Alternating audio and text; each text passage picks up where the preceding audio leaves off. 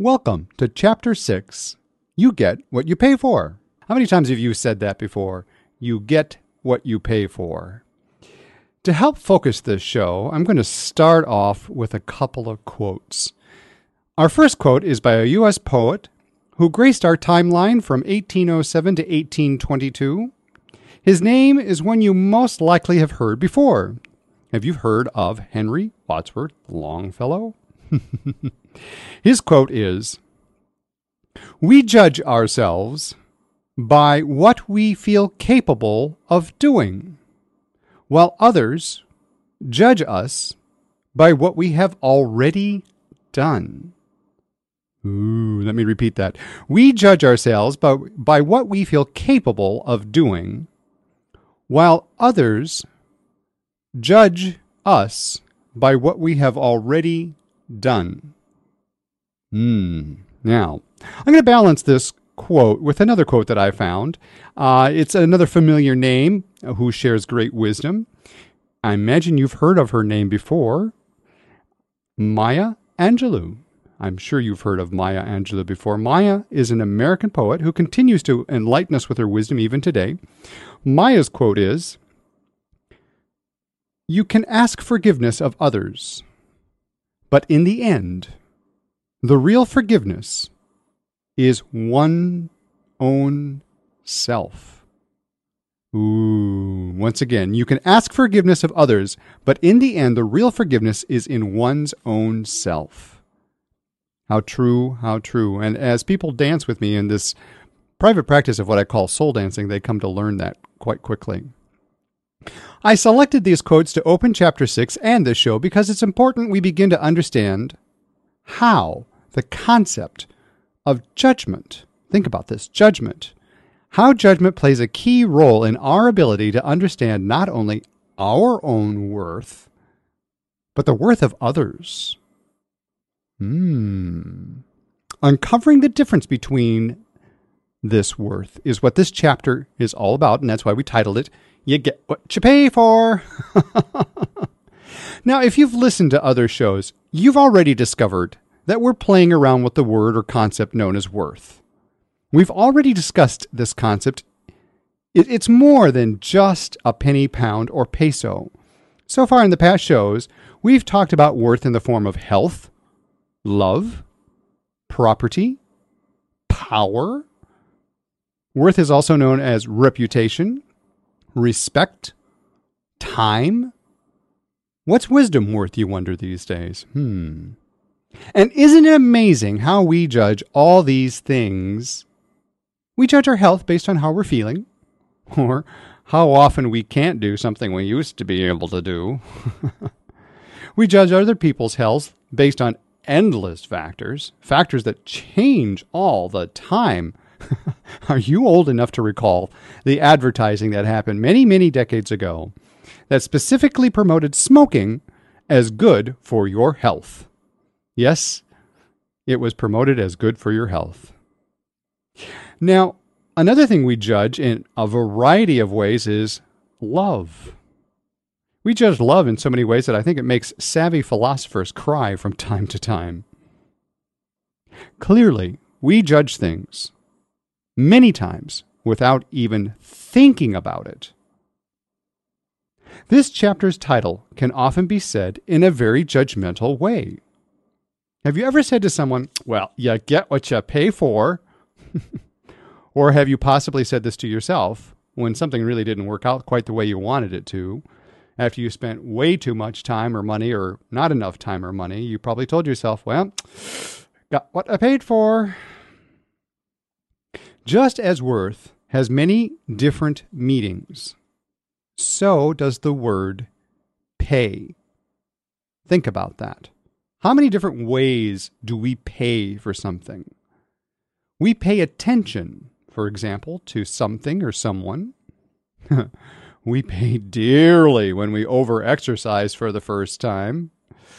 How many times have you ever done too much yard work or do too much cleaning and your body says, "Oh, you're going to pay for this"? We definitely pay for it when we eat too much, especially at sitting down at those holiday tables and we stuff ourselves. We pay for it in many different ways.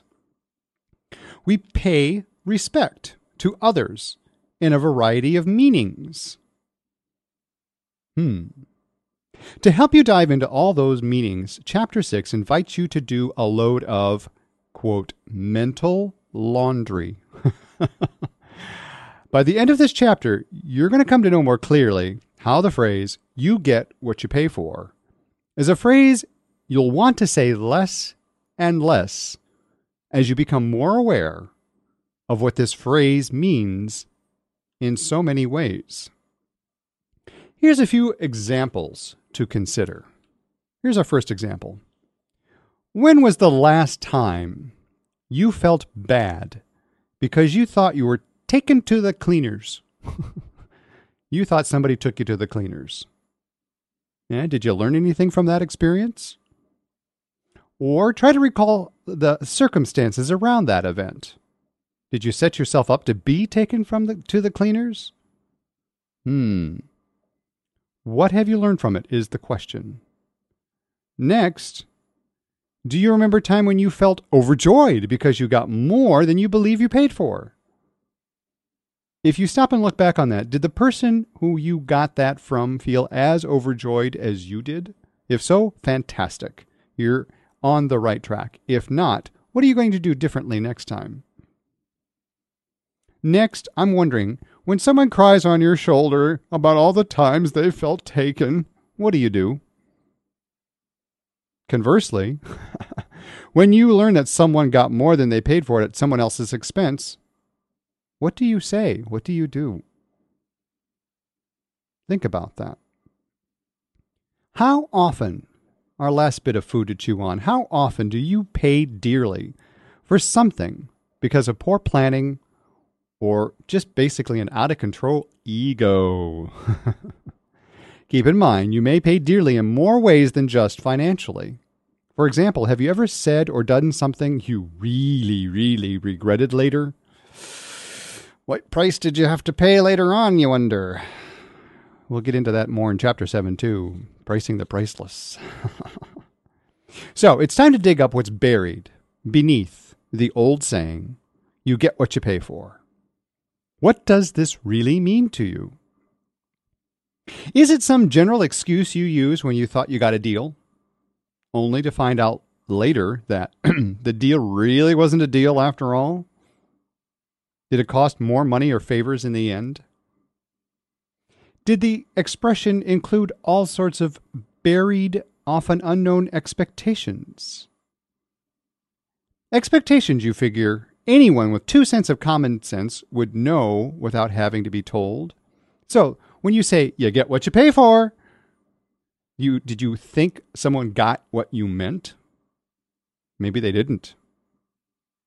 Has the old saying, you get what you pay for, been a proverbial slap in the face when someone laughs at you while you're saying, oh, I should have known better? Do they laugh at you and enjoy your suffering while you have your pound of pity? Yeah, no judgment there, right? What other meanings does this expression bring up for you? If you'd want to, go out to paymewhatimworth.com and check out Chapter 6. Look for Chapter 6. There's a general discussion there. Click on that link. Add your opinion about what this term means. Now, let's explore some ways we might use our ability to judge in a healthy, ethical way. First, engage your judgment to recognize future inconveniences. Let me repeat that. Engage your judgment to recognize future inconveniences. What does that mean, you wonder? Well, for example, when you get or do something that seems pretty handy at the moment, what impact does this have to receive something in the future? For a concrete example, if you go out and buy those $2 and $3 cups of coffee every day, will you have enough money to pay someone what they're worth later on? If you allow yourself to sleep in, does it throw your entire day off? Think about that. Use your judgment the next time you want to hit the snooze button. Next, let's tap into your judgment skills to pop that peer pressure spending habit. For example, can you pinpoint what drives you to want to keep up with others? What is that, you wonder? Could it possibly be low self-esteem? Review your results from Chapter 1, if that's the case. Is it to compensate for something you don't have? Is that what keeps you to keep up with the Joneses, so to speak? If that's the case, review your results from reading Chapters 2 and 3 and doing your homework in those chapters. Next, another way to use our judgment, our skills of judgment on a healthy level. Prepare a plan and then do it. I have known countless people who create countless beautiful plans, and all they do is talk about the plan. They never really get around to actually doing it. Folks, when you create a plan, do it. Review your results from Chapter 4 if you're having problems making plans. The results from Chapter 4 is you created a worth timeline. Those insights you gained from that exercise alone will help you do much better planning. Once you've refreshed the big picture about your life, and you've reviewed those historical times where you found yourself habitually doing something you know was not in your best interest, you're much better prepared to not do them again in the future.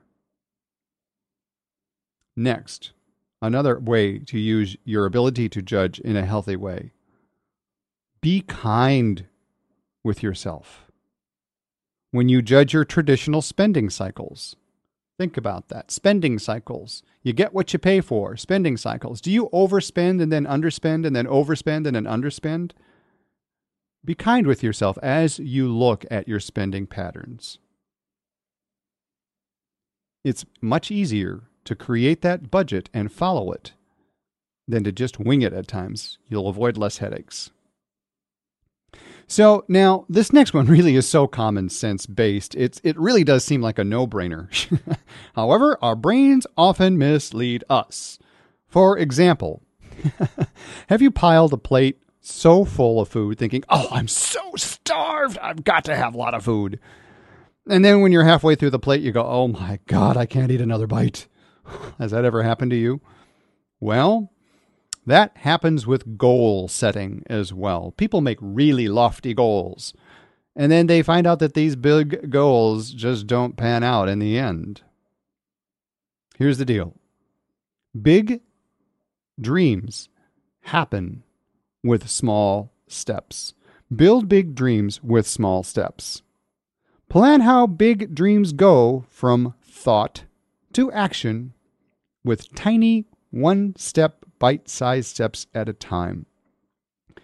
In Chapters 5 and 4, we discovered how to make some realistic goals. Review those chapters if you need to, but basically you need to plan each step based on realistic budgets, timelines, and related resources. Now think about this. When it's tempting to cut corners, recognize the future inconveniences or costs that those corners might cost you, and you may not cut those corners to begin with. Many times when people, for example, do home remodeling, they'll purchase less than quality materials. Well, it may look great for a little while, but you get what you pay for. A few years go by and it looks terrible. Then you got to break it all out and do it all over again. Did you really save that much money? You get what you pay for. And there's also this whole thing about judgment where we need to pick a winner or loser. That's our next item. Winners and losers. This really doesn't work well, folks. It doesn't work well any time. Because quite frankly, when someone loses, can you imagine how judged they feel? I would imagine you feel pretty sorely judged when you lose something. And who wants to feel bad because they're labeled a loser? It's absolutely time to dissolve our desire to judge someone in any way that makes them a loser. That's just not appropriate. You've heard this before. It bears repeating. Strive to create what is known as a win-win-win outcome. Think about this. 1 + 1 = 3. In any situation, there's yourself, there's another person or another group, and then there's the combined you and the group, the us. The you, the me equals an us. Always strive to create a win-win-win outcome. If you don't, you're going to go through this lesson again. When all the people involved wins, more often than not, everybody gets more than they hope they pay for. Think about that.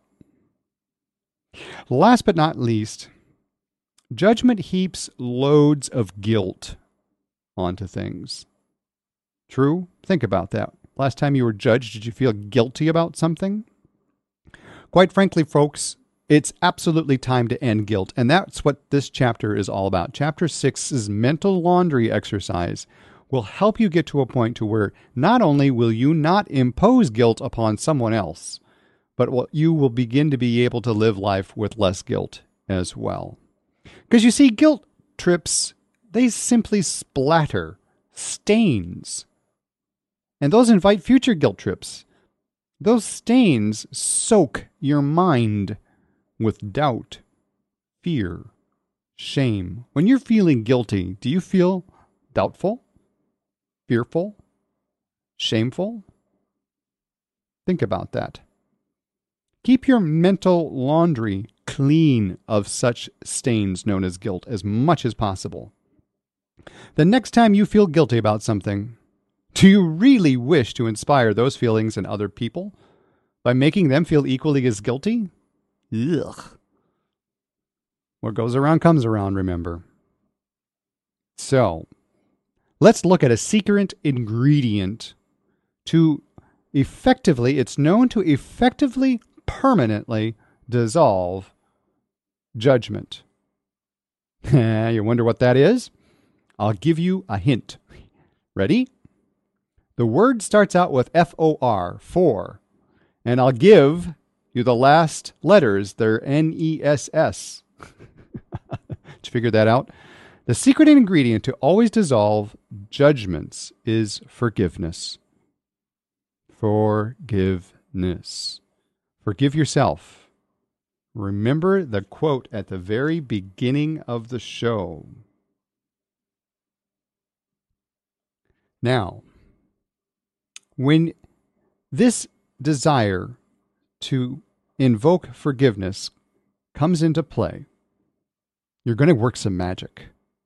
This forgiveness continues to work its magic as you become more aware of yourself in moments when you might fall back into old healthy routines. Just forgive yourself and start fresh. Remember, old habits enjoy a very powerful grip. This grip is strengthened when you forget or deny that you have that habit. One of the best ways to dissolve a habit is to be fully aware of that habit. And always be aware of that habit will help you prevent harming someone by invoking that habit. Being aware that you might do something is a really good step that you really don't want to do something that should harm someone, right? Another often overlooked way to dissolve judgment really is to really adopt the old saying, what goes around comes around. Think about this. Think about this. I've often noticed that if I fall into the trap of judging someone, it's pretty likely I'm going to be judged right back. Even worse, I may get judged more often. Ugh, yuck. Who wants to be judged? No thanks. In my private practice known as soul dancing, students and clients often find ways to explore just how judgment is a primary source of pain and suffering. Pain and suffering. Sadly, all too often, people must experience way too vast amounts of pain and suffering before they decide they've had enough. I don't know why that is. I know I've gone through it myself. Can't quite put the finger on it. Now I'm recognizing the fact that I don't need to do that. Let's put this a different way. Just imagine wearing some clothes that become so dirty and smelly, so rank, you can't even stand it. I doubt you're going to be popular with too many people if you stink so much they can't stand to be around you. Ugh, pew. Often, I think we're unaware of how bad we, quote, stink, unquote, in the form of sharing our pain with people all the time. We share this pain when we share stories of, I got what I paid for stories. When this happens, it's time for a really healthy load of laundry. Come back to chapter 6, do the exercise again. Remember to use the one and only brand name detergent in your mental laundry called forgiveness. When you do a load of mental laundry, you might be tempted to use an off-brand called forgetfulness. Off-brands like forgetfulness, and there's another off-brand of laundry called denial. Forgetfulness and denial rarely, if ever, offer you more for less. You don't get what you pay for with those. These brands help you tolerate all those times when you don't get what you pay for. Now, who wants to put up with that? Such tolerance lays the foundation for endless cycles of disappointment and ongoing storytelling, more often than not in the form of gossip, about how you've gotten taken to the cleaners. Ugh. Do you like hearing about such stories? Gosh, I hope not. Each time you allow someone to retell their bad luck story, it offers the storyteller comfort in the form of misery loves company. Ugh. Ugh. Eventually, such company really grows attached to its misery. This is how we get into that bottomless pit where we have so much pain. Worse yet, if you allow someone to share their story about how they received more that what they should have received, you actually support. You support an endless cycle of I'll take advantage of you since someone's taken advantage of me. Think about that. The next time someone tells you just how much they got out of somebody and they snicker at, ha ha ha, what a deal they've got. Well, guess what? Don't be surprised if they try to do the same thing to you. This cycle perpetuates itself more quickly than you might realize. It all starts out with listening to someone's poor me or crafty me story concerning how they gave for what they received, concerning what they gave and what they received. If you listen to these pity stories, you are enabling that to happen in your life. Do yourself and the other person a favor. If it's a poor me story coming on, you might say something like, you know, I'm more interested in what you learned from what happened than the details of what happened. For example, if you find yourself in a similar situation next time, what are you going to do differently? Are you going to be taken again? Or are you going to give someone less than what they should again? How do you plan to make this promise that you will be ethical next time? That ought to get their attention.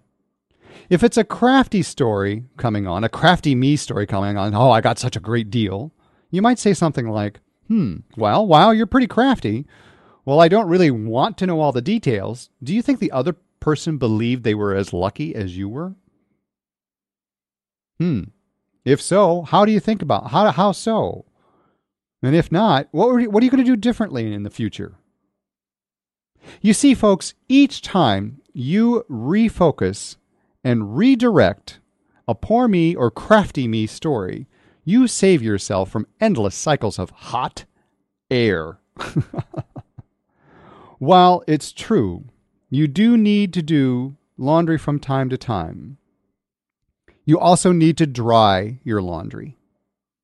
Let's see how you dry your laundry. Here's some ideas about drying your laundry, cleaning your mind after you've done a little bit of healthy mental laundry. Let's fold it up. Let's begin to wrap up chapter 6. I have four summary items. 4 items. Number 1, awareness.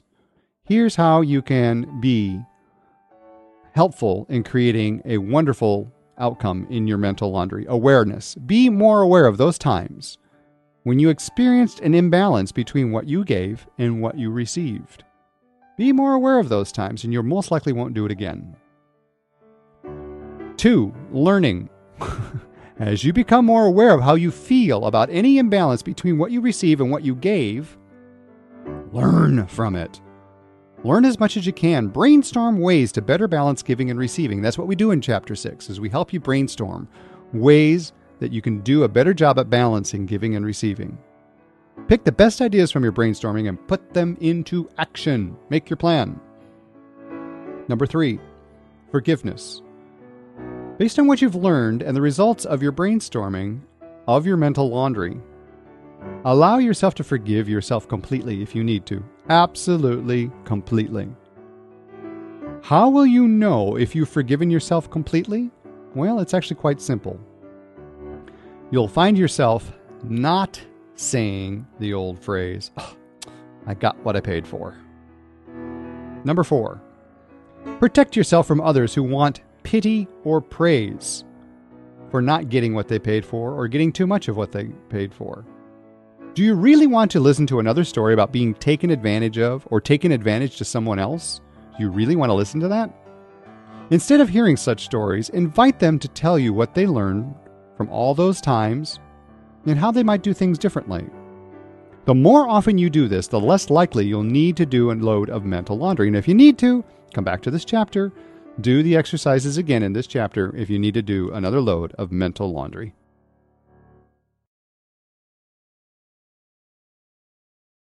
Hey guys, it is Ryan. I'm not sure if you know this about me, but I'm a bit of a fun fanatic when I can. I like to work, but I like fun too. It's a thing. And now the truth is out there. I can tell you about my favorite place to have fun. Chumba Casino. They have hundreds of social casino style games to choose from with new games released each week. You can play for free anytime, anywhere. And each day brings a new chance to collect daily bonuses. So join me in the fun. Sign up now at ChumbaCasino.com. No purchase necessary. BGW group. Void where prohibited by law. See terms and conditions. 18+.